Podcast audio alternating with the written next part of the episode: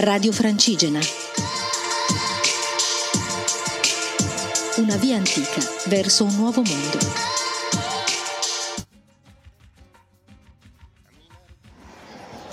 Buongiorno a tutti, gli amici di Radio Francigena, sono le otto e mezza del 24 luglio 2017. Eh, io sono Pietro, buongiorno. E sto partendo da Arrondissement 18 di, ehm, di Parigi per un cammino eh, che andrà appunto da, dalla città fino dalla città di Parigi fino a Le Havre, al porto di Le Havre e la missione è recuperare la mia Vespa in spedizione attraverso i mari da Ho Chi Minh a Singapore, da Singapore a Parigi. Arriverà più o meno il 10 di agosto, oggi è il 24, quindi abbiamo circa un 18 giorni, quindi più di due settimane. Il percorso previsto è di circa 200 250 km, visto che non ho tappe predefinite, quindi eh, può variare, può essere più lungo, più corto, anzi più corto la vedo dura, ma più lungo sicuramente. Il tempo non è bellissimo, in questi giorni a Parigi sta piovendo, c'è qualche, qualche nuvola in questo momento anche nel cielo, ha piovuto stanotte, adesso non piove ma non mi dà tutta questa certezza che non possa accadere di nuovo. E appunto non fa caldissimo, ci sono circa 23-24 gradi quindi l'abbigliamento è quello tipicamente autunnale o primaverile, non delle giornate di sole, eh, però vabbè, speravo di trovare un'accoglienza più estiva in questa Europa parigina, ma insomma, non è stato così. Speriamo meglio nei prossimi giorni. Quindi sono attrezzato con uno zaino di circa 6 kg, 7 kg, eh, con tenda, minimo indispensabile, eh, impermeabile, eccetera, eccetera, tutto per, per l'acqua. Scarpe eh, alte da approach, non sicuramente da cammino. Insomma, sono le mie scarpe che uso da un anno, le uniche.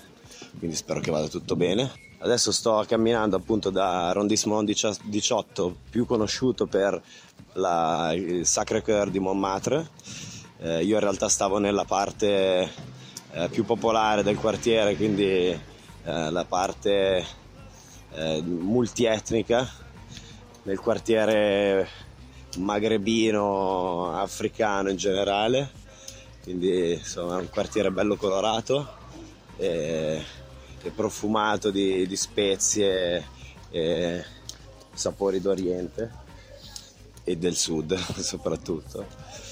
E, e niente, sto, mi sto dirigendo in questo momento verso Notre Dame. Sono curioso di andare a vedere questa, questo cetaceo spiaggiato, opera di un artista, e poi da lì verso ovest e poi verso nord, passando per uh, Tour Eiffel. Eh, e poi andrò a beccare la Senna.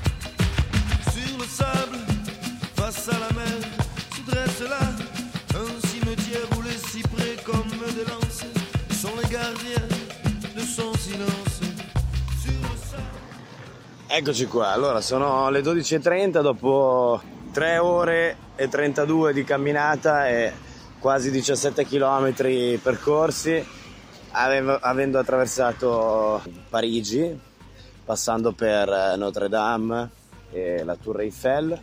Sono al parco Bologna, diciamo alle porte ovest della città e sto attraversando il parco e sono fuori Parigi. Il tempo non migliora, credo che ci siano non più di 20 gradi effettivamente, prima forse avevo calcolato male, ma anzi forse, forse meno.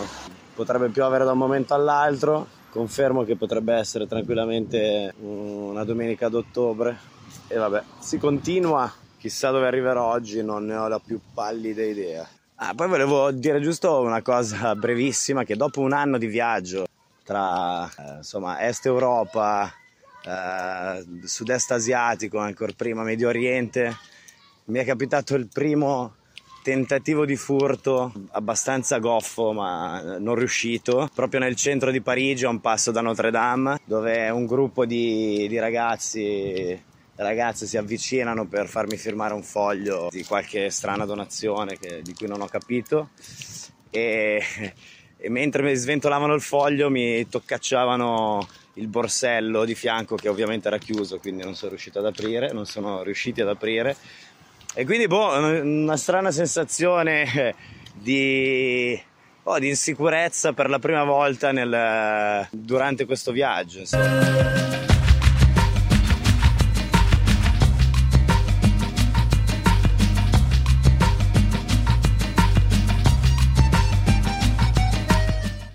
Eccomi qua, sono le 18.40 e sto per finire la, la prima tappa di questa Parigi-Le Havre ehm, e sono al 35 chilometro circa, eh, all'ottava ora di cammino, escluse le pause tecniche di ripresa e fisica e, e una pausa cibo. E in questo momento sono sulla Senna, vicino a Port Marly, eh, che si trova a qualche decina di chilometri da Saint-Germain.